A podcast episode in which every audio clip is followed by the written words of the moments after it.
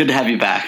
Yeah, it's good to be back. Do you know how stand up comedians are always talking about flying? And it's like, why is it this timeless source of comedy material? It's like because they keep changing it to drive you insane in new ways. I bet there's a for instance that might follow. For here. instance, we were flying from, it doesn't matter where we were flying, flight. Great European Um, place to other fucking epic European place. Doesn't matter. It was one of the budget airlines. And okay, so it was a budget airline. So you, you get what you pay for, and that's fine. But what they do, they say to you, oh, you're with a family, so you can get on early. We didn't do that. And it ended up being really a good idea because they, they basically packed everyone into the jetway and they just had to stand there for like 40 minutes. We were like not even on the plane one day when they announced over the plane intercom boarding complete. You know, so it's like on the one hand, it's clear that they have metrics and they're measured by how many flights do you get check in, started on time, completed on time. But there's partially that logic to it. But the other logic is that it's like a fucking psyop and it's it is just designs to beat us down. You know what I mean? Well, it's very easy to see that in, in air travel, but you're just justifying a very bad habit of mine, which is to arrive as late as possible. Because in my ideal world, I don't stop moving my feet from when I get out of the car to the airport until I board the plane. Because I want to be so late that you know I'm like allowed to cut in line, and I, I mean I don't stop moving my mouth either, and just everything keeps moving, and I'm running, and I'm buying stuff and going to the bathroom. You know, no standing, no sitting in like the gate area, and then I board the plane and they close the door behind me and give me a, a really nasty look. That's how I used to travel, and my partner has done a lot of work to make me not do that anymore. And it's like, yeah, I get the I get the other side, like the the blood pressure c- control side. But I am the opposite from you. I Oh, basically, I just want to get rid of my stuff, like my luggage, because I'm always traveling with checked luggage. I'm barely ever like going on weekend trips because I have, you know, this big family. First of all, I like that you said I have this big family. I want to like, well, let's leave it ambiguous and have the listeners think that you have like 19 children or Yeah. something. Here's my comedy. And Oh, and also drinking. It's important for me, like if it's at a socially acceptable hour, to like have a have a drink at the bar before the before your flight. That makes everything let me tell you, smoother. the best part of Xanax is that there's no Yeah, socially acceptable or unacceptable Yeah, timing to it. It's pretty around the clock, whenever. whenever yeah. And at airports, socially acceptable is like a very flexible term. You know, it's it's this kind of exists on a different you know mode of temporality in a lot of ways. And one of the results of that is you can drink in the morning. But I don't do that. I want to let the listeners know it's only after 12 PM. 12 on the dot that I would that I Mhm. would do it. I'm too embarrassed otherwise. Is there a place on earth other than bus stations and DMVs, which are sort of the same thing, you know, more extreme version of the same thing, where people look like they fucking hate you more than in a gate area when you like consider sitting in an open seat next to someone, you know, in those attached black pleather seats, right? Everyone That's- just yeah. looks like I'll fucking murder you right now. Yeah, and like the charging, the places, the seats where there's charging outlets and stuff. yeah, it's like you or me like two minutes ago when you had to sit down. Yeah, yeah. Let's not take the logic of the airport and apply it to any other spheres of human activity, if that's possible. All right, do you want to intro the episode now? It's a little bit, it's a little bit different than most weeks. Since I've been away, we haven't been able to record. I just got back. We wanted to get you a new episode this week, so we took an episode that we recorded earlier in the summer, which, just for some context, it is based on a news story that that had just come out that month. Yeah, yeah. Um, so it's based on a news story that came out in the New York Times in May. It's based on an annual conference, an academic conference that takes place in Kalamazoo, Michigan, Western Michigan University. And for those of you who aren't in Kalamazoo right now, apparently every year, like the International Historical, let me see, the International, fuck, whatever it is, Medieval Studies. this all the, like all the different for all the different fields of study in academia have their own professional associations and then for the departments so there's the american historical association then for different fields there's professional associations so this like was the, the, one Association for of Jewish Studies. These for me, they're the ones I do. Like um, the Modern Language Association, the MLA, which puts out those footnote guidelines. and then there's the one for medievalists and they were having their conference so people like I think one side deliverable that our podcast should yield to you, the listeners, is a little bit of an idea of like how academia works. It's a thing that it's it's wrapped in obscurity. It's an enigma wrapped in a riddle, wrapped in irrelevance, tied on with a bow of resentment from every level with leather elbow patches. on a tweed blazer. Mm-hmm. But one of the things we do is we have conferences once a year, and scholars will propose papers that they want to read, or they'll have a panel on a certain topic, and, and there will be debates, or, you know, and that's kind of how the knowledge, one of the ways that the knowledge is mediated and kind of synthesized and comes out into the world is at conferences. Often scholars present ideas that they're working on on the way to becoming books. And so it's, it's a really key part of our professionalization, something that, especially when you're an up and coming scholar, like right now is the time that everyone's applying for. In fact, this conference that was last May, the deadline to apply for next May's version of it is like this week. So that's why I'm always I was so bad at conference attendance. Grads in my grad school career, yeah, I was not on it because because I just never paid. I just didn't pay it close enough attention. I was focused on my own stuff, and I didn't have people around me. I guess really, I shouldn't blame other people, but I mean, Blame. there wasn't there wasn't a sense of like you need to there wasn't so much guidance on you need to do this conference and that conference. I the first conference i went to was the, the big political science uh, conference though. That was interesting. So conferences can be like really exciting for scholars but it also can be the place where you feel like it is the most futile and um, walled off kind of activity you could do in the world where you're just sitting in this room and, and everyone is kind of depressed um, and talking about like four four people at a table talking to like 12 empty chairs. Yeah. So it's the it captures the the best and the worst i would say. I mean we can talk more about the conference experience Yeah. later on. We The have, hotel we have quite a scene. we have a ton of material for this episode so we should just get So- get through it quickly. Yeah. So, in this particular conference, there was a group of medieval scholars who are concerned about the use or abuse of the Middle Ages by the alt right today in the present.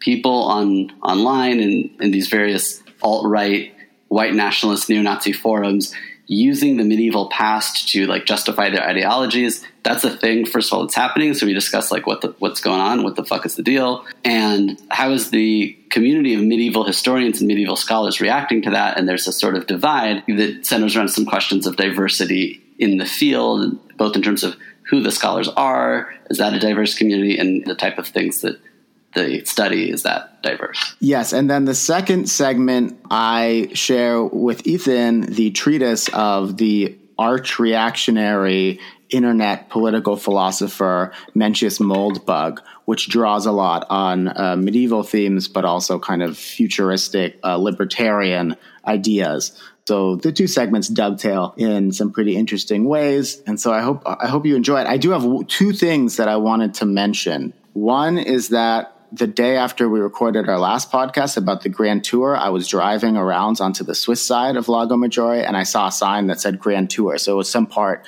where I was was like literally on part of the Grand Tour. So that was some that was some serendipity right there. And secondly, I looked up Mount Blanc and is on the It's like border between Italy France and, Italy. France. So I was yeah, right. I, I looked that up immediately after we released the episode and we're wrong. Yeah. We were wrong. Well, we were right. I mean, I was right when You it- were right about the border. Yeah. Okay. Yeah. Half point for you. half point. Negative points for me. Okay. Well, with that being said, uh, let's get to the segments. Dabba dabba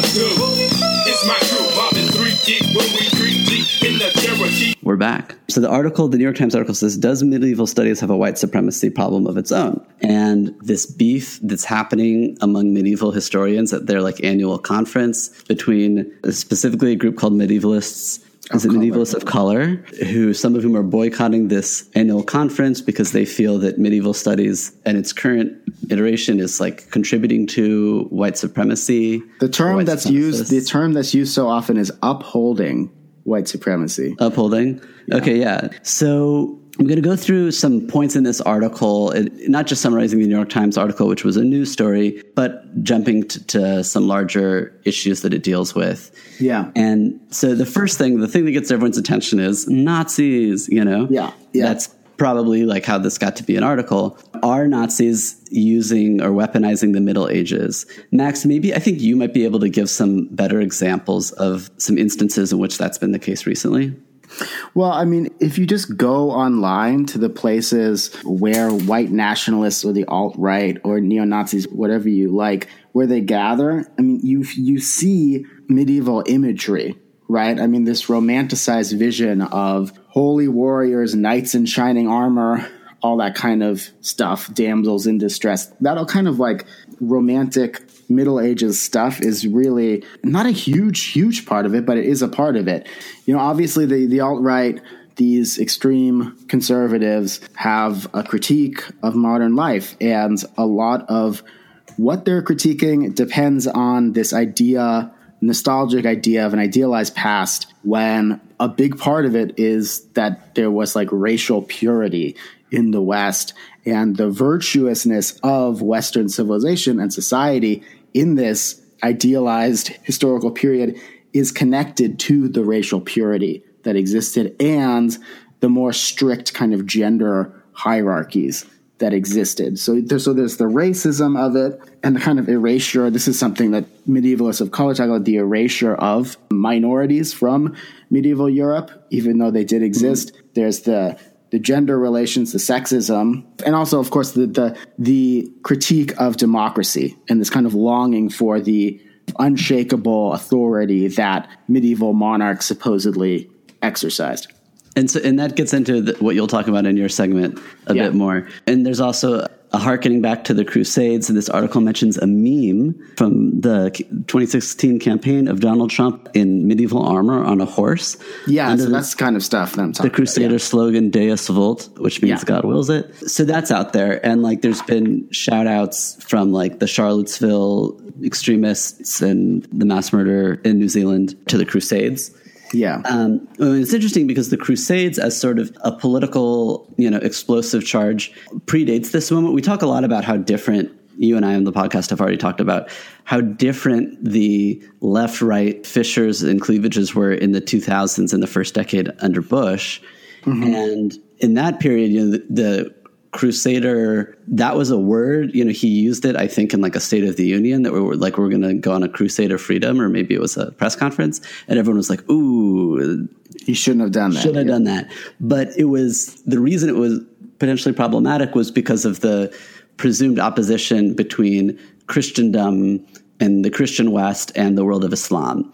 And it seems like this use of the crusade has a really different it's a much more domestic it's not like a we're going to go out there to the Orient and do a crusade, but it's actually kind of like the other part of the crusades that people forget about, which is that a lot of the killing was the crusaders going through Europe and like killing Jews and yeah. and then as they move further east even like other types of Christians. Yeah. So yeah, so there's the crusades. And another thing about, you know, medieval coming back, you know, there's that famous line in Pulp Fiction uh, where Ving Rhames says that they're going to get medieval on this motherfucker, you know, yeah, meaning yeah. torture him.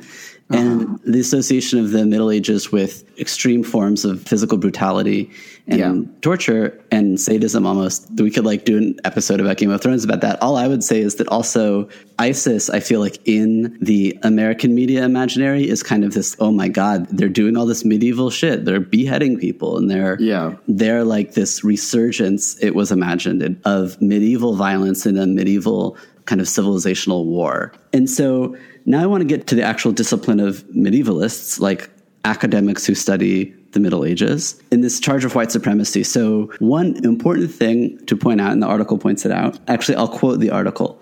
In Europe, academic study of the Middle Ages developed in tandem with a romantic nationalism that rooted the nation state in an idealized past populated by Anglo Saxons and other supposedly distinct quote unquote races.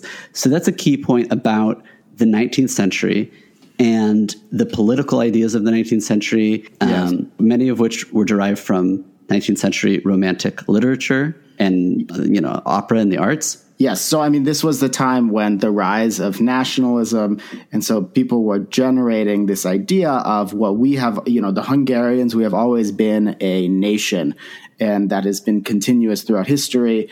And history is kind of the story of us seeking glory in certain cases or simply independence in other cases. Um, and so they take that idea of a nation, a very racialized nation, right? I mean, in the Hungarian case, it's like we came from, you know, Eurasia and we were these um, nomads, and then they like write weren't it back. like a, a really like mythical eagle like brought them in his talons or yes, something. exactly, and That's like, uh, that's true. I was like kind of fucking. and it's projected backwards into the medieval past, right? Yeah. So like the French, they, the French, they developed this idea that we were, you know, we were this French people in the past, and sometimes, you know, in the case of the English, it's like, well, they're Anglo Saxons, you know, that it's kind of complicated because they're also native Celtic Britons and stuff like that, but they you maybe focus on the more heroic aspects. Um, King Arthur, the Knights of the Round Table, and Yeah. and so yeah, I'll say something about literature here that's an important thing, which is many, maybe even most of our ideas about the Middle Ages come from books that were written in the 19th century, and in the 19th century had ideas like this idea that there are races that were not actually in circulation or in existence. That type of idea. In the Middle Ages, in which they're talking about, so they're projecting Right. retrospectively, and so, and like you say, the idea of nations. So the idea that who we are is meaningfully connected to who the people who lived in this place and spoke this language were during the medieval period. That's something that is taken for granted in, I think, many people's baseline assumption of what nations are, but it's an Yeah. idea that was produced by various ideologies in the 19th century. And one of them I want to talk about because I had a dissertation chapter on this that ended up not getting into the disc, but it'll be in something later, is about Sir Walter Scott, who was, I think, the best selling English author, English language author of like the 19th century. Wow. And he was a Scottish and he wrote these historical novels that were romanticist. I can't even think of any. Did he write Ivanhoe? He wrote Ivanhoe. That's the book that I write about. Ivanhoe, Rob Roy. Um, a lot of them are sort of like national origin stories for the Scots and the English. These novels are written mostly in the 18 teens. Yeah. I, Ivanhoe is sort of how the Anglo Saxons and the Normans, the Francophone Normans, ultimately synthesized into one identity under Richard I, Richard the Lionheart, which is Crusader era. Yeah, okay. But it also has a secondary plot about the Jews of England in that period, because this was the period that the Jews were ultimately expelled from England. And he's Ah. actually incredibly um, sophisticated and, and nuanced view, for example, with Jews, of, of the treatment of racial difference, or in that case, religious difference. That was the Well, this was the period where the Jews of Europe were legally emancipated too. the period in which he's writing. Yeah. It's beginning to happen. It's, Yeah. it's, it's very when he's writing Ivanhoe, I think eighteen nineteen. It's only in its very early and unsteady stages, Jewish emancipation, and he- he's definitely in some ways an advocate for it. The amazing thing about Scott is a lot of his ideas and the ideas from these novels were picked up on by some really unsavory groups in the latter half of the 19th century and, and maybe even again today. Like the Confederacy was loved Walter Scott novels, you know, there's a lot of militarism in them. And yeah, again, like knights and damsels in distress. The point I'm trying to make is that the fact that a love for the Middle Ages and a romantic relationship to ideas about nationality started among basically popular fiction in this Yeah. period and poetry to some extent isn't to say that all those people were like proto Nazis. Um, Yes. No, I absolutely agree. I mean, it's really easy just to take any kind of intellectual or cultural legacy that Nazis drew upon in the 20th century and then kind of identify a stain, like a ge- this geneal- genealogical work where you say, well, this is the original sin that eventually unfolded into Nazism, you know, in some cases, many centuries later. For example, like the idea that, you know, Martin Luther was, I mean, he was anti Semitic, but that he was the kind of inventor of an eliminationist strand of anti Semitism, which There's a little bit of a case there, but what that would be in his era is not what it would become in the 1930s, just because Yes, different. and also Nietzsche is a big example Nietzsche's- of this. I mean, he's he's said many. Look, uh, Nietzsche is a very complicated example. I don't think we need to really get into it, but to blame him, to call him a proto-Nazi, is like kind of to vulgarize his thought in the same way that the Nazis took his thought and vulgarized it. You know what I mean? in the same way in which they took romantic nationalism um, Yes. and, and romanticism in general and vulgarized it and had a very well i'd especially these like schmucks today for one thing i would say the actual nazis were much more interested in, in the classical and the pre-christian pagan era than in the medieval era.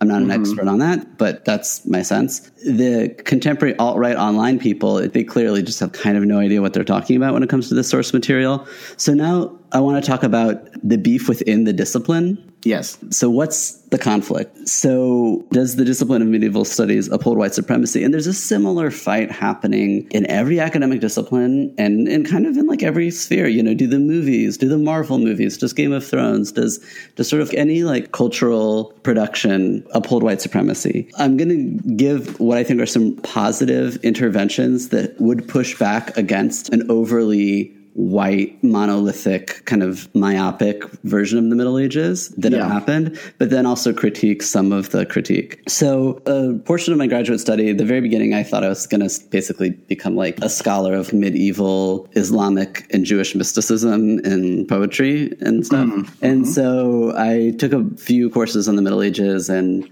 and and did some research there that again may ultimately come out in some future scholarly career. But i came across relative to this discussion there's a book that i like highly recommend even completely i would recommend it to non-academics.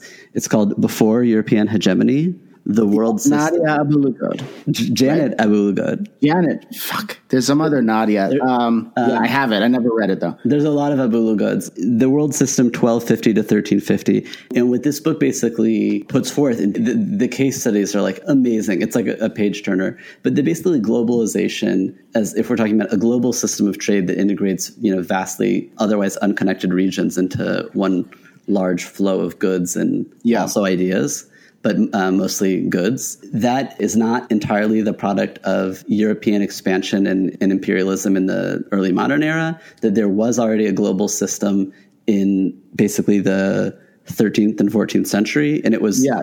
primarily can I enabled interrupt? by the Islamic world. Yeah, go for it. Yeah, can I answer? So yes, exactly. It was created by Islamic expansion. She's actually arguing against an earlier idea, which is a very Eurocentric idea, which is that Islamic expansion kind of severed the Mediterranean world in two and actually created, you know, economic stagnation because the the idea is well if the Mediterranean is like the center of the world. It's the most important like engine of trade and commerce And the in the Phoenicians, the, medieval Greeks, world. and the And so Romans by- got to use both sides of the sea. Yes, yes. So, so by cutting it in half, Islam, the rise of Islam, led to you know economic stagnation, and this argument Ages. is actually saying that it, it really actually it, Islam's rise integrated a bunch of different regions into this trade system, which was much more wide ranging than was previously thought. Yeah, and it included like large large swaths of Europe, even Yeah, because like- they were importing slaves from Europe. even like Polish farmers in like the backwoods of Poland are integrated in like fairs, like weekly fairs in Ghent, that all that can get tied to like what's going on economically in Baghdad and in Samarkand, which is in Uzbekistan. And, uh, and and a lot of it also has to do with like the Mongol conquest and the Mongol conversion to Islam. And, and there's there's a parallel field called Mediterranean studies uh, it's, it's kind of a subfield that medievalists were really at the forefront of making Mediterranean studies a thing. I think it was basically Yeah. created by medieval historians. I have a foot in that field. But yeah, it's the idea that we shouldn't look at the Middle Ages as Europe is in this, you know, biodome, totally disconnected from the rest of the world, having its dark age waiting to have its renaissance with no influence. But but rather, the, so much of European culture, even in that period, is the product of interactions with the Arab world with its Jewish minorities and, and especially through what was going on in Islamic Spain in Al Andalus. So there's a lot of really interesting texts that have, um, I don't know if they've decolonized the Middle Ages, and I'll talk about that term. It's not my favorite term. Um, Yeah. But that has shown us historically and, and in ways that help model ways of thinking about the present, you know, that cultures are not unitary in their economic life or in their cultural life or in their artistic life or whatever. So that's some pretty cool stuff. Some of my critiques, though, of like where this current beef is going. Can I intervene for one second? So, Yeah, for the- me, one of the problems is okay. So, so on the one hand, there's a question: is are the Middle Ages a playground for the alt right? That's a term that I heard used by someone who was being this uh, writer, Jo Livingstone. They were being very, I don't know, a little bit snide and snarky on the day of the Notre Dame fire because they have a background. They're a writer for, I can't remember which magazine. They were saying, like, after the Notre Dame fire, yeah, uh, you guys don't know as much as I do. Um, because I, I used to study this in college, like at a graduate level, and it's the playground of the alt right and all this kind of stuff. And so the idea being is on, on the one hand, you have a problem. Does yeah, does medievalism have do the Middle Ages have a white supremacy problem? Is the subject matter or this kind of historical imagination is that being used by white supremacists? there's another And, and what of- should we do about it? And what should we do about it? Yeah, how is the work that scholars do or historians or whatever literary critics do is is that contributing somehow to it by allowing this idea of a lily white medieval past to to continue? Then there's the question of like literally medievalism as a workplace, as like a body of workers who have to work together. Because sometimes this idea of decolonizing disciplines, things like that, and the idea of upholding it, sometimes it seems like, well, you know, the way you stop upholding white supremacy is by funding my research or by having my panel. Yeah, and the then whoever's ever competing with you for funding is going to oppose that because they want the funding, even though it's not necessarily agreeing or disagreeing with your premises. Yeah. So the idea is for me is like, yes, I mean, I think absolutely medievalists have to fight against the takeover of their discipline by by white supremacists, but Well, it well, gets wait, wait. entangled No, with it, it- like the whole thing gets entangled with professional competition. Um, in ways that can sometimes be like cynic- cynically used, or it's hard to like always assume that everyone's acting in good faith. So, firstly, the takeover of the discipline. Listen, if an alt right troll online has this idea that, oh, in the Middle Ages, like women listened to men and that's what they should do now, I don't think medieval scholars. That's not a takeover. That's an appropriation or a misappropriation. Yeah, that's what I. It's a better word to to use. you know yeah. but, but but it is put in terms of i think the the intimacy and, and proximity people are very sloppy with their terms. So to me I, I like to break these things down into kind of comprehensible pieces.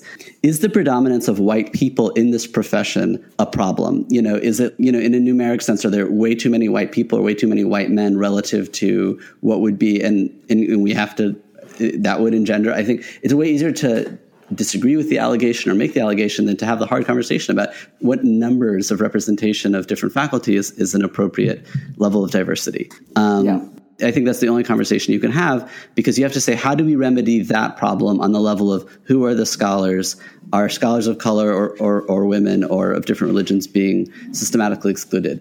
I can only speak, you know, in my experience, almost every scholar I worked with, the vast majority of the scholars I worked with were women, and, and many of them were not from the, the West. So, but I don't know, you know, that's because I study like the Middle East. So, like, what do I know? I don't know what the whole discipline's like. Um, Yeah, I would say that too. I mean, I, I, I had to say, yeah, I agree that probably medieval studies needs more diversity and it needs to they need to take a hard look at themselves as far as how they can get that going and they need to take this other this other problem of white supremacists using it or appropriating it. They need to take that seriously too. But they should be kept separate. Well they don't need to be kept separate but you need to understand when one of those problems is is going on and when it's the when it's the other Yeah. So, okay. So, to that very point, so here's going to be my sort of deep dive. I'm going to read you from a session abstract from a, um, a panel at the American Historical Association annual meeting. So, in academia, we have these associations by discipline. They tend to meet once a year in a big conference, and scholars propose panels and they, and they talk and read papers or debate. And this one's called Decolonizing the Middle Ages, a roundtable in answer to present challenges. And so this session, which has like the longest abstract I've ever seen for a session, like I don't go to this meeting because I'm a comparative literature scholar. I go to like a Jewish studies one and a literature one. But here's what they said. They, first of all, they say uh, historians of medieval Europe have recently faced a strong intellectual challenge from colleagues conversant in critical theory primarily housed in literature departments. So this is always funny for me because I am in a literature department and, and they're saying that, oh, you guys are like bringing all these critical theory challenges to us. And I don't think it's always us. But I think these people are, are down with those challenges. So what they basically say is that principles and methods of medieval historiography, quote, are programmed to support a predominantly cisgendered, white, male, heterosexual, Christian, patriarchal regime of power hyphen knowledge. Um, Okay. knowledge. It's Foucault. it's, it's, it's Foucault, which, by the way, he used a slash, not a hyphen. And, quote, regardless of the individual historian's own intellectual and political commitments, uh, what is needed, therefore, is a movement to reshape the historical study of the pre modern past, a movement cognizant of critical race theory, intersectionality, and indigenous studies, among other critical frameworks. Failing to do so contributes to the ongoing white nationalist appropriation of the Middle Ages. I'm, I'm skipping some stuff. Promoting toxic masculinity, a worldview free from white guilt, that can be violently deployed against vulnerable populations. So, my problem with that is just I don't think that that is good intellectual work. I think you lose analytical utility when you have that, like, that's where I feel like it's this filler. It's like you open your mouth and you have to say all these words that are the bad Yeah. things white male heterosexual christian patriarchal power knowledge and in those things if you don't identify those things embrace intersectionality uh, and indigenous studies and critical race theory then you're contributing to like the actual violence all the bad violence in the world patriarchal violence and racist violence and so on and so there's this equation between hurt and harm on the end side of this chain of production Yes. and the identities that are being privileged in the production of power knowledge. You know, we could talk about this forever, but I just think that that depends on making way too many categories substitutable for one another, you know? And, and that's the danger in intersectionality is it doesn't really account for difference. There is meaningful difference between the violence. Like I say this as, as a Jew who our communities are targeted by white supremacists who embrace some of these medieval ideas. But that violence to me is not on the end of a, of a production spectrum with a discipline that has been programmed, which makes it sound like it's a computer program. It's a, it's a white, male, heterosexual, cisgendered Christian computer program that's leading to all this stuff. And I think that there's so many layers of different operations of power and knowledge within the different parts of the world that we're talking about. Are we talking about scholarship? Are we talking about trolls online? Are we talking about Yeah. dudes who shoot synagogues or mosques? Are we talking about who gets invited to this panel, which is the thing they talked about in the New York Times article, and who gets grant funding? And I think it has less analytical potency when you try to put that all into one mouthful than to do the hard work of what problem are we trying to address in each instance and from what standpoint can we address it Yeah, and I think that kind of work does happen. The thing about that abstract you read is it, it doesn't sound like it was written by someone who was actually thinking about m- medieval studies when they wrote it. It could they could have literally been talking about any social science or humanities.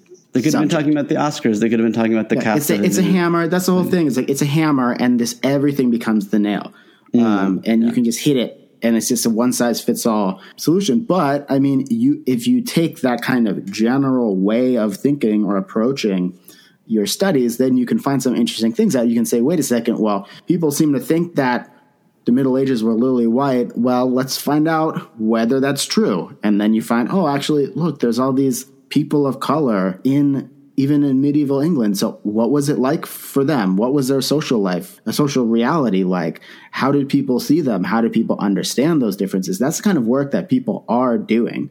But it doesn't need to be cased in this verbiage like of what you just of what you what you were just reading you know what i mean i mean I'm, I'm, i wouldn't be surprised if some of the work that is important has stuff like that in like the introduction and conclusion where they're kind of yeah just start spouting this stuff It just used yeah. to be so much. I remember when I would read radical stuff, like inside every you know white man is this scared patriarchal creature who doesn't want to be critiqued, and I would read stuff by like Judith Butler's students, and I'd be like, ah, but then I'd be like, no, no, no, this is important. And that stuff, even though I'm not saying this was the stuff I was embracing, that it was like easy on straight white men, but it was so theoretically rigorous compared to this. It was just so much more intellectually complex and robust. And here's the irony what all this intersectionality, a lot of those terms end up being deployed in favor of an ideology that there are pure identities and hmm. there's white identities and there's identities of color. And we have too much white and we need less of them and more of color. But it makes those categories unimpeachable and it doesn't subject them to the same critical operation that all types of identity are produced historically, that they're mutable, that identities are multiple and, and whatever. It's just saying it buys into the paradigm of race. It just buys into it from the other side and says, we're sick of being on the losing side. But it doesn't it's very not deconstructive. And I know deconstruction's out right now. But yeah, I, like, like you said, there's interesting stuff being done. The, the other thing, though, is that, so say you're going to study, like, were there people from Africa in York in, you know, 1108, okay? Mm-hmm. And what you want to find out is that there were, and everyone was like chilling and it was great so that you can go to the alt right troll online and say, hey, it wasn't all white people. There were three Arab dudes chilling in York selling leather or something. That's very dangerous. But that's, I mean, that's, that's one thing. I bet, I mean, I think there's a lot of stuff you can do No, with, sure, with sure. learning more about race from the Middle Ages. Like, for example, you see stuff people on Twitter, like educated people, who are saying basically like, well, yeah, the idea of race was invented in the in the Enlightenment, or the idea of race was invented in the 19th century. Sometimes people scientific racism, Mm-hmm. and so they say we're living in this, you know, in this Enlightenment world or in this 19th century scientific world, and it's like, okay, but they had an idea of race in the Middle Ages, and they had, you know. Some sense of racial difference, It was- um, it was really but it was. Di- I mean, of course, it, It- was different. it- but you have to understand how where. it's different and how it leads to. You, you know, you have to understand how it's different. You can't just say, "I really don't like that kind of history." Where you're just like, "Well, the categories that we have were just invented whole cloth at Yeah, some period, and now we live with it." I, I also don't like everything that we know is what 19th century people thought. Yeah. Just because there's that's also a source access. We have way more source access to the 19th century than we do to the 11th Yeah. century or 12th century.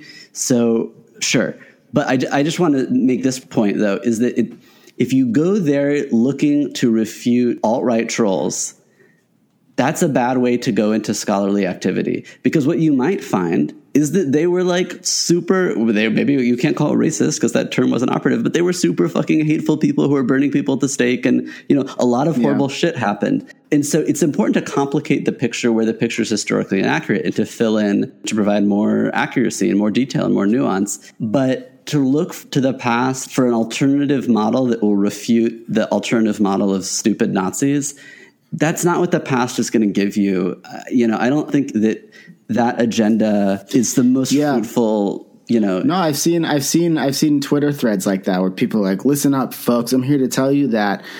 Uh, the Middle Ages were queer as hell, and then they like have two examples of someone who have might have done some some kind of gender bending. and it's just we can, like it doesn't fix the present to find out that there were some exceptions in the past. What are we trying? What are we trying to do? Are we trying to tell the story of the past? That's history, or are we trying to fix our problems in the present? I think there's utility, but it's a limited utility to like, oh, there was this guy who dressed up like a girl and called himself a girl, and now I'll pick a different medieval city. I don't know in Frankfurt, in Worms, Yeah. in 1328, In Worms. whatever. Yes, he was a Jew. He was a queer Jew of color. He was a queer Jew he- of color. He's just season six of Transparent is flashbacks Yeah. to his life. Yes. So what you were saying earlier about identities being historically conditioned, I mean, that for me is the or one of the main values in historical scholarship is that you learn. Yeah. So you don't go back and say, actually, you know, the Middle Ages were a period of racial harmony. You don't go back and say, well, the Middle Ages were this time when It's not harmony, but it's also not purity.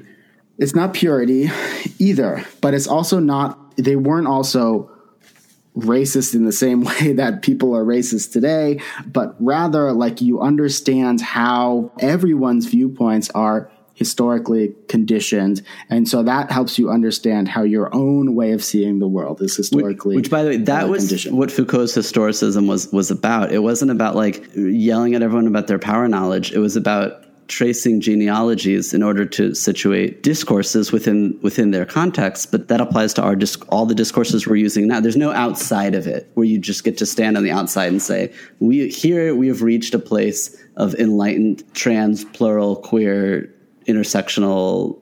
indigeneity and from he- this kosher standpoint we can look at all these other shit you know there is no that we're all in Yeah. history you know we're all in discourse actually is more what he would say um, so there's apparently like one scholar who sounds like a humongous piece of shit who's uh, embraced the yeah, I read alt-right. some of her stuff. Yeah, she had you heard of her before this Yeah, I had heard of her when the the whole controversy around her was popping off between her and this um what is this woman's name? Dr. I Fulton forget. Brown? Fulton Brown is a tenured professor and she Rachel kind of Fulton attacked this um Kim, this um junior scholar in a very uncollegial way. And it seems tinged with some of the nasty politics. And so she's become more and more kind of outspokenly sympathetic to the alt right stuff like that. So Yes, I had heard of her. And, and so there's this part in the article, the last thing I'll say, which is one scholar, uh, Hal Saul, I don't know who this is, um, says there's this idea that if you talk to someone you are staying, I think he's because he's like still friends with the alt right lady, but he, he's like, I disagree with her politics, but she's his friend. Anyone who's vaguely middle of the road or conservative is suddenly racist or white nationalist. Dr. Kim, a member of Medievalists of Color, she's the one who was in the fight with the alt right lady, said white medievalists who say they fear weighing in lest they be accused of racism, are, quote, enacting a classic white fragility script. So white fragility, like white people like can't take the heat that they dole out all the time. I think that's a really Yeah. potent term and it's a useful term. It's not always unimpeachable. I, I'm not mm-hmm. trying to get into this particular debate. I mean, I assume that that all right woman's like a psycho, and I'm uh, on Dr. That's Kim's what I would have to say about her is she seemed when from when I read her, some essay she wrote about this whole thing, she seems like an eccentric. I wouldn't say she's like at the center of the profession. She seemed like a kind of uh, peculiar personality, put it that way. Yeah, but like there there are problems, like you say, with the hammer of intersectionality can become, and in this in this case, but it can become like there's this idea of contagion, like a rhetoric of hyperbole, where Blatant. Everything's blatant, even when it's clearly you're talking about something subtle. yeah, you know, like if we don't do X, then we're enabling the trolls, and it's like mm, I don't think the trolls really give a shit what these academics are doing. The trolls are trolls; they're not really that well versed. They're not like, oh, did you see that abstract for that session in the American Historical Association at Kalamazoo, Michigan? We're right. you know, they don't know about that shit.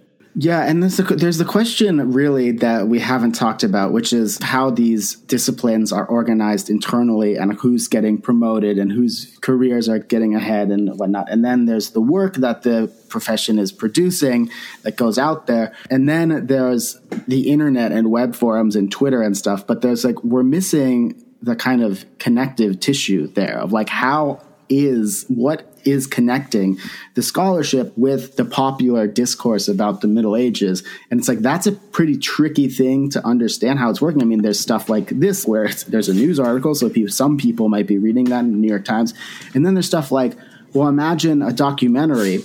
You know, something like Cosmos. Cosmos was a big popular documentary. It was about astronomy and history of astronomy. But then imagine like a big, the one with Neil deGrasse Tyson or the one with Carl Yes. Sagan? Well, both. I mean, the, yeah, the the more recent one was yeah just a remake. But the point is, like, what if they did something like that for the Middle Ages, and they made sure to do like intersectionality in it, and they made sure to talk about people of color and gender nonconformity um, and all that kind of stuff in the Middle Ages. They might be, it might all be good scholarship. I'm not saying it, but the people who you're trying to reach out to, a lot of people would, there would be a huge backlash to it, right? They just be like, well, fuck you. You just shoehorns all this crap you're shoveling it down our mouths all this pc stuff i don't under i don't i'm not sure how much of a of an impact you could make or i'm not really sure how i mean it would be it's, it'd be a much more painstaking slow process of like making a dent in this idea this um But problematic middle ages And and that's that's my problem is like the way you fight this is cultivate critical intellectual habits. That's the side that I'm on. And so if people think that we can win this battle against neo-fascism by cultivating, I would say like lazy intellectual habits, to me they're not fighting they're they're using the wrong weapons and that's not how we're going to win. And at the end of the day you also kind of can't reduce yourself to the terms of, you know, internet trolls. You know, academics need to have academic discussions, try to make their work speak to society and try to shape society to be a place that can think about these type of debates. But a lot of stuff in academia in the last few years, especially when it comes to the Middle East, has devolved into like really smart people saying really like, you know, juvenile shit to each other on Twitter because they hate each other. And it's like, ugh, that's a bad look for scholarship. yeah absolutely Every day is doomsday, living in this death trap. Some look the other way, but me, I'm cocking the hammer back. If a fool violates, set him straight. Fuck a traitor, call me Darth Vader because I'm shooting first and asking questions later. Okay, so for the second segment, we're going to stick with this theme of the Middle Ages to a certain extent and talk about Mencius Moldbug, aka, well, that's the nom de plume of Curtis Yarvin. Had you ever heard of this guy before I brought No. him up? Not at all. It sounds like a Harry Potter character.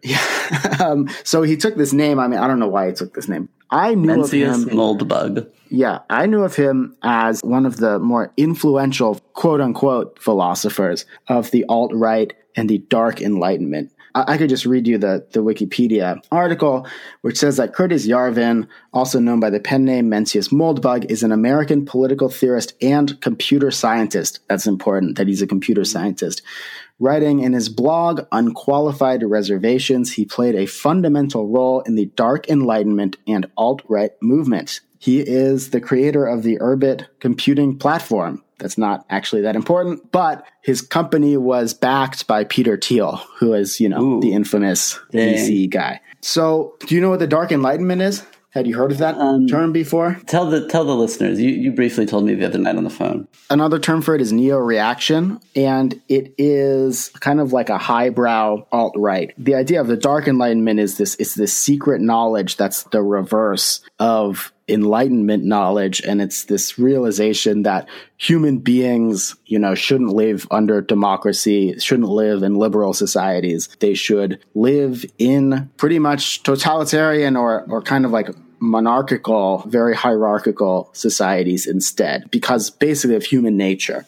And that a lot of these guys come from this dem background reactionary So type It stuff. sounds like the Mercers too. The Mercers, really? So those, but those guys are like those people. They're like more religious types, right? No, I don't think so. Like the father Mercer, I think is Robert Mercer, is like a computer scientist, mm. invented something that is what made him a zillionaire that has to do with like financial markets. And they're all like, they've funded some of the studies, unfortunately, for like, you know, the thing how like Silicon Valley people are like into experiments where rich dudes like take young people's blood and mm-hmm. Like they're fucking all in on that and like saving your piss and like um piss blood also like the legalization of hallucinogens. So it's this they're like i think it's more of this like libertarian like tech dystopia utopia types Yes, absolutely. And that's that's very much sounds familiar based on what I read. So I was looking at his books. I was looking at his website Unqualified Reservations because I just kind of thought, well, maybe I should, you know, read something by him to see to understand what's going on here. And I saw one of his books was called Patchwork and the subtitle is A Political System for the 21st Century. And this is supposed to be his positive vision. Chapter 1 is called A Positive Vision. So so moving away from his critique of modern society and towards a, a vision for the future. Of course, since this is neo, his movement is called a neo reaction. Um, he looks to the past, and the reason that, that this particular book caught my eye was because I looked at the cover, and it is a map of the Holy Roman Empire from like the Middle Ages. So it's called Patchwork, and you can see the little map where it's, it is a Holy Roman Empire, but within it are you know dozens and dozens of tiny little states and territories and bishoprics and stuff within it. You know, so that's what I was, I was like, wow, okay. So we want to talk about the medieval period. Well, here's you should have here's a listened to episode 4b of our podcast that hasn't Yes, gone live yes. yet So, I mean, this is going to be a theme, I think, of our show is talking about the Holy Roman Empire for sure. yeah. So, so I decided to to like read it, and I was just wanted to tell Ethan about it, and then we could talk about a few things. And I want to keep this as short as possible. He's a very strange guy, obviously. Like the his his basic idea is like, well, take a kind of be like a snob about intellectual history, but then also have a kind of an engineer's point of view or mentality, like a problem solving kind of computer engineer mentality with regard to political philosophy. And like he talks about how his system is scalable and stuff like that. And is he it's like- from where does he live in he silicon valley lives in San Francisco. oh my god I could walk by this guy in the street for all I know. I, I you know, it's possible. So the the basic idea is that all of world history since 1688, the glorious revolution in England, which is he takes as a starting point for modern liberalism and democracy and government, that's been this like interregnum. This has been this disaster for humanity. And his basic point is that if you look around, he uses San Francisco a lot as an example. If you look around San Francisco, it's really dangerous. Like you could get killed at night. So he has this idea of like living in San Francisco, which is utterly unfamiliar to me, where it's like it's hmm. it's this you know 1970s like crimescape hellscape. Uh, where you're just running away from yeah it's like the warriors you're just like running away from different gangs um the like, warriors the movie based- from the yeah, 70s not the yeah. team. Yeah right exactly. So he like looks around san francisco and he's like modern society was a mistake basically because of like all the, the people he sees as undesirable going around. And he's like well how could how could we manage society better? And the idea behind patchwork is that the entire actually I, I should read the quote where he just he lays it out. He says, the basic idea of patchwork is that as the crappy governments we inherited from history are smashed, they should be replaced by a global spiderweb of tens, even hundreds of thousands of sovereign and independent mini countries. So that might be confusing, but he meant possibly hundreds of thousands of countries. Yeah. Uh, each governed by its own joint stock corporation without regard to the residents' opinions. If residents don't like their government, they can and should move. The design is all exit and no voice. That's, voice and exit is a reference to some kind of social science theory that I'm not familiar with. But And that's and the basic idea. Like a that was a temporary solution during the beginning of the Reformation, right? That if you don't, if you're Protestant in the Catholic territory, you just have to leave. Yes, the jus emigrandi. Exactly. That was the solution. If your uh, local ruler wanted his territory to be Catholic and you're a Protestant, you could go, which was is really hard because back in that period, leaving your home meant a kind of social death because your privileges and rights were kind of tied to where you lived. Not so in the case of the patchwork. I mean, he sees it as a much more of a yeah free flowing, like you can go, you can leave. Um, it's more like a yeah very open free market of for citizens um, or subjects. They're not. There's no citizens in this in this system. Everyone is like basically ruled by an iron fist. He says it's like it, he he says it's Orwellian, but like in a good way. So the point is like he it's the way he just outlined it, right? So so each tiny territory is governed by it is like a joint stock company. So anyone can own stock in this company and they're traded freely on a market. And they and he he says hopefully the people who own the stock don't even live in the territory um, that's governed by the, the the company or corporation, and they elect a delegate who basically functions as an absolute authority over that territory. And he even he even uses like computer science terms with like saying how how the delegate or ruler or sovereign is going to like maintain authority and it's like there's security forces that have cryptographic keys in their guns I think he's like, being, he's being literal though, right? Like that there is like everyone on the board has a cryptographic chain of command. Yes, exactly. So, so there's no board. He says it's just direct. It's direct um, stockholder control, and they have to basically re-enable the delegates by re- like renewing this cryptographic key periodically, like every day, and then that flows down, and that then the delegate can unlock the guns of the security forces, who then like can do basically whatever they want um, to subjects. Uh, so it's like He's, so- he's really psyched about that too, like about the Yes. the like absolute power of uh, security and liberty do not conflict. Security always wins. Yes. So he's very much into security. He's very much into like his main problem seems to be like how do you take a city like San Francisco and make it cleaner? He's like he wants it to be like Disneyland. He says that pretty explicitly. He's like how do I take a city like San Francisco which is a mess and make it like Disneyland? That's like the the whole thing. And he's like but so basically we should have cops that could just like blow you away if you do anything wrong. Yeah, so here's the cryptographic thing. I'm going to read that to to make it more make more sense to the listeners. So the standard patchwork remedy for this problem, and the problem being uh, the relationship between the the shareholders and the CEO slash delegate uh, executive power, is the patchwork remedy for this problem is the cryptographic chain of command.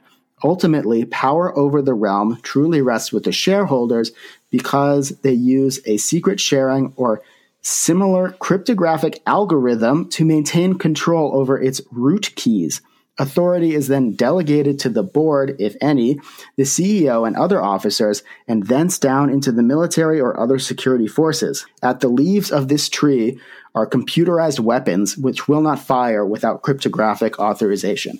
And so, like when he says that, when he me- thinks of that yeah, system, he's like, "This is it. I've, it." I've come up with it. I've come up with the system that's going to solve all problems." It's like this.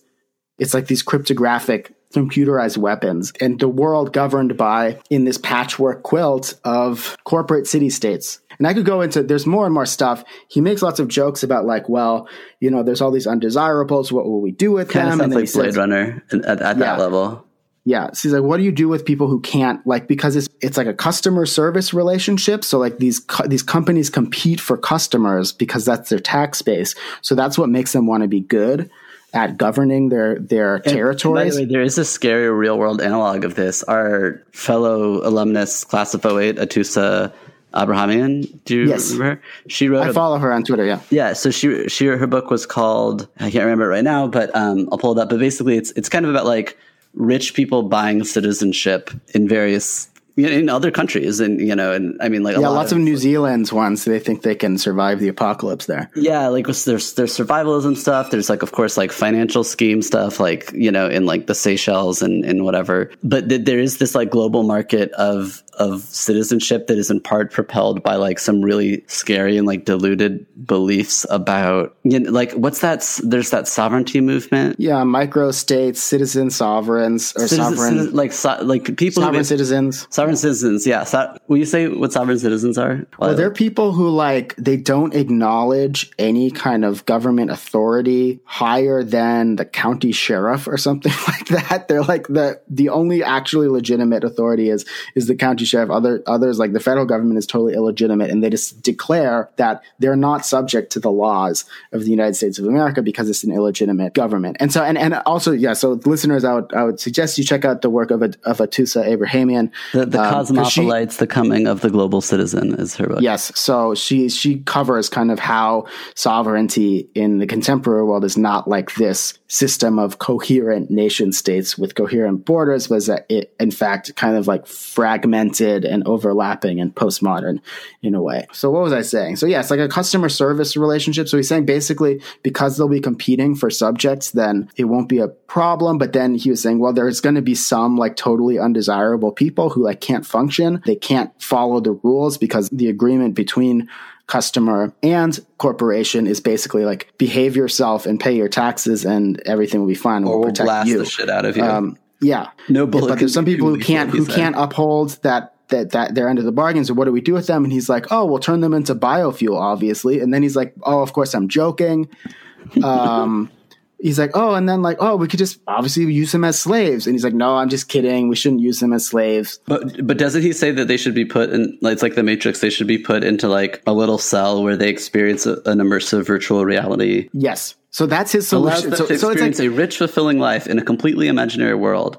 Virtual worlds of today are already exciting enough to distract many away from their real lives. They will only get better. Mm-hmm. So that's the idea. So, so you are literally put into a matrix. That's his. That's that's the solution to this problem, as opposed to genocide or, or slavery, which would be obviously much more likely because he says, well, that would be like bad PR if you were the genocide. If San Francisco Frisk Corp were known as genocide committers, then no one would want to come live there or come visit as tourists and everything. So that would be bad for you. The point is, he uses irony and humor to, to mask his true beliefs in some ways. And, and, and it's hard to take him at his word when he says that the solution to supposedly socially undesirable people is, is virtual reality in, instead of slavery and genocide because he has like spoken about slavery and genocide in a way that's, he's always like kind of trying to be funny or ironic about it. But it seems like he, he thinks in certain cases that, that those are acceptable. So yeah, I mean, I do have to say like political philosophers throughout history have used irony to kind of mask what they actually believe. Hobbes did it, Machiavelli did it, but it is like very, I mean, I, I would say like I was expecting to, expecting to be like kind of disturbed by it, but it's more kind of like goofy and ludicrous, uh, actually reading it. Yeah, know and how mean? old is he? I would wonder too. It, it it reads like something of like a young person, like someone in their late twenties. He's 45. Okay, that's what, also Max. Though, do you think that he, he has these like very provocative sentences that are, you know, some people may say there's too much killing in it. I say you can never have enough killing. You know, that's Yeah. like obviously meant to, and it's it's part of this like upside down morality. I feel like that I'm not. I'm again. I'm purposefully unfamiliar with the alt right internet, you know, thought, but seems like that's part of it. What do you think is is his importance? And what is his the importance of his use of the medieval past? So I would say Big this. picture. Big picture, I mean, it's a good question. He is a significant figure in this whole milieu of the alt right and white supremacists in general, the online kind of this online right, which has been such a factor um, in the past few years. And Steve Bannon, I think, read the blog. He's probably read Patchwork. I don't know what he thinks of it. Yarvin, quote, has reportedly opened up a line to the White House communicating with Bannon and his aides through an intermediary. Um, What so at some point, What what's the source on that? uh, Politico. Yikes. So that was the case when Bannon was in the White House. So it's obviously not true anymore. But he still, I think, is like in conversation with Trump unofficially. But okay, go ahead. Yeah. So, okay. So, in terms of him reaching for the medieval past, like this isn't quite, I mean, so he's taking some elements of the medieval past and remixing them through this kind of weird STEM computer engineering point of view and then creating this dystopian utopia that libertarians always tend to tend to create. But it's funny because he's he's like the opposite. Because he's all about like the state should be super strong. yes. The state should be true. so strong, and you should have like no rights. Because if you have any rights, you'll infringe on mine. So let's just give it all to the state, which is like more like classic Nazi than like libertarian. Yeah, that's true. And that's what's like, that's why it's neo reaction. That's what differentiates it from other kinds of strains of, of the far right, which tend to be like inflected by more libertarianism. Uh, let me read a quote. He's talking about his theory. He says it is reactionary rather than progressive, which means that it is designed to work with hominids not as they should be, angels without wings, but as they are bipedal land apes. So he sees humans. This is like always very important when looking at a political philosopher. Like if you want to accept that he's a political philosopher, is like look at their anthropology. Like what? How do they see humans? And he sees them as animals. So like they need to be treated like animals. And he says angels without wings. I think he's thinking of liberalism there. Like liberalism Yeah. has this uh, has this positive anthropology, but he doesn't talk about libertarianism, which basically sees humans as like rational, like computers, basically like rational decision makers. So yeah, I was just thinking of that. I mean, No, I was just gonna say there's an interesting. I mean, like I'm not here to like point out internal contradictions in this guy's thought because it's like tip of the iceberg. But in in this embrace of STEM, because I was I, I was reading I was rereading what uh, a bit of the Jane Mayer's profile of the Mercers while while we were offline, and their whole thing, you know, they're very into STEM too. But it, it would be like if you get the state out of the way, people are just so rational that they'll just, you know, they'll figure it out. And we just need to clear away all these things like welfare and equality that like get in people's way. And so it's weird that he can embrace technology, which is a product of this modern liberal era that he thinks is so problematic. Like if, if, if the last 400 years since whatever it is, 1670, whatever the, whenever the fucking glorious revolution was, sixteen in eighty England- yeah. 1688. If everything's in 1688 has sucked, then he we wouldn't have all these great cyber encryption keys, you know, or, or maybe to him th- those have been the products of they're the exception that proves the rule that like when markets are working without interference, they produce these great things like killer robots.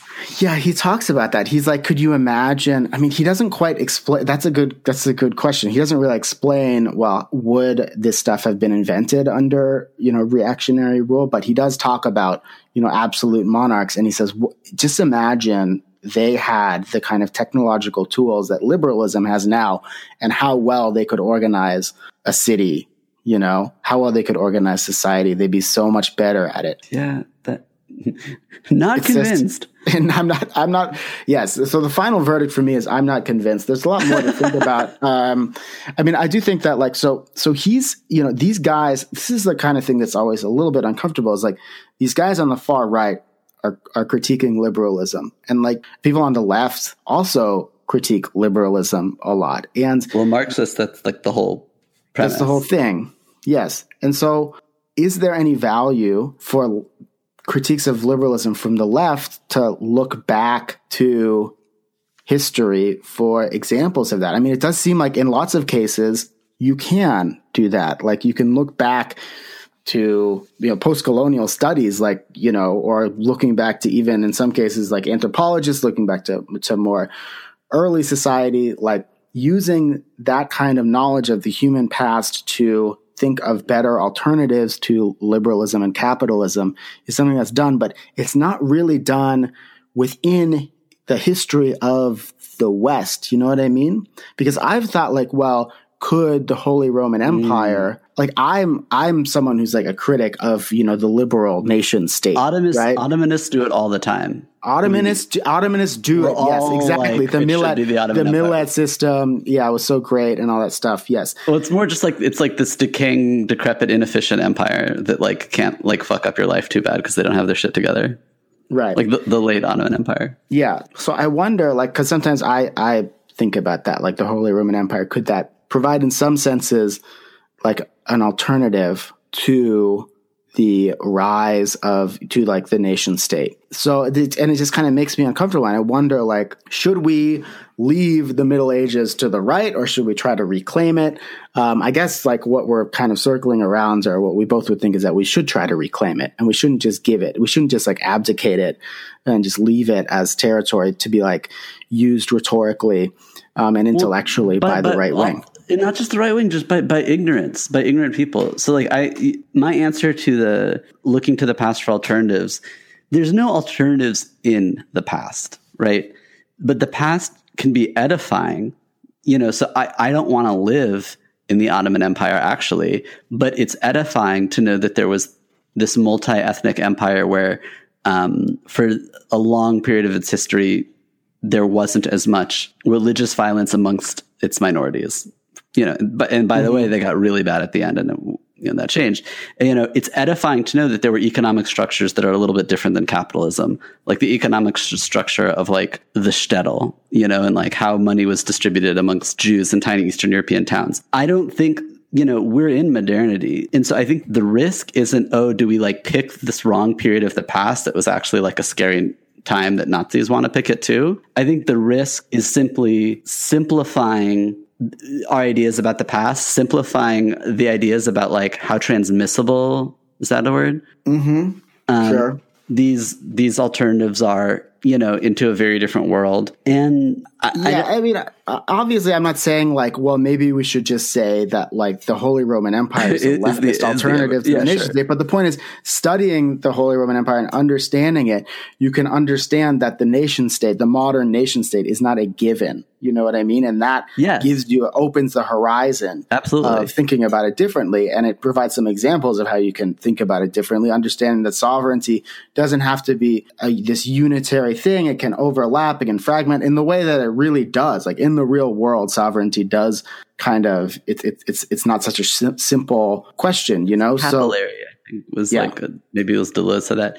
Well, but also I think it's like you know you can't be scared off of a subject matter because bad people are into it. Because one thing uh, I realized, you know, in the beginning of college, and I feel like the, the era of like blaming Nietzsche for the Nazis, you know, was already ending by the time we got to college. But Yeah. you'd hear that, you know, and then it's like, oh, the Nazis were really into paganism. They were really into ancient Greece and and they were into fucking everything. They were ignorant appropriators, and they it was a really adaptive thing. I think one of the most convincing, the best sentence I ever heard about fascism, a professor of mine, um, Dan Miron, Hebrew literature professor, said, "Fascism is thoroughly modern."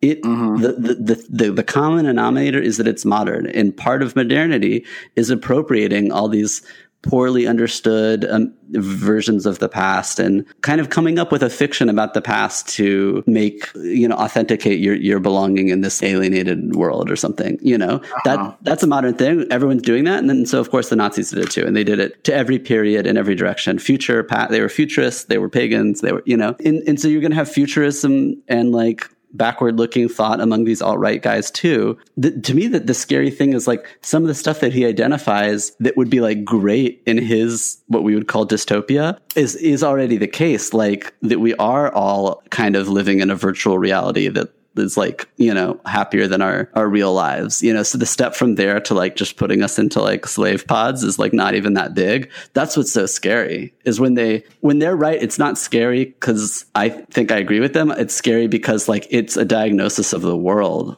do you know what i'm Yeah. saying Yeah. Um, and there's more to say. I, I just want to say one more thing. And then we can wrap it up on that. There's something strange going on there because Moldbug, he's one of the guys who developed this red pill, um, Oh, really? the Matrix idea of like you take the red pill and that's how you get the dark enlightenment. Dark enlightenment is this like Gnostic experience of like fi- re kind of reconfiguring the way you see the world based on this pessimistic anthropology uh, and understanding that democracy and liberalism are impossible, right? And so there's this weird, really strange reversal because he's saying that some people should basically be put back into the matrix. Um, and we need to all come out into the matrix and then be put back. Some of us need to be put back. Will some people be able to handle it or something?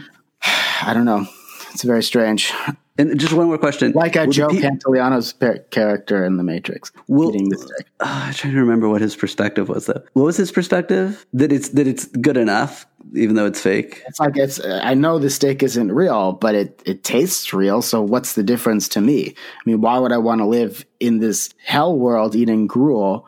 Um, if I can eat steak and if I can eat steak and it tastes just like real steak. Last question: Does this guy think that the people who won't be able to adjust to his future world are like Jews and people of color? Does he have a? ra- Does it have a racial? I'm sure he does. No, yes, he is. He is like definitely yes. So he has stated the belief. I'm just reading from Wikipedia. He stated the belief that whites have higher IQs than blacks for genetic reasons. So textbook.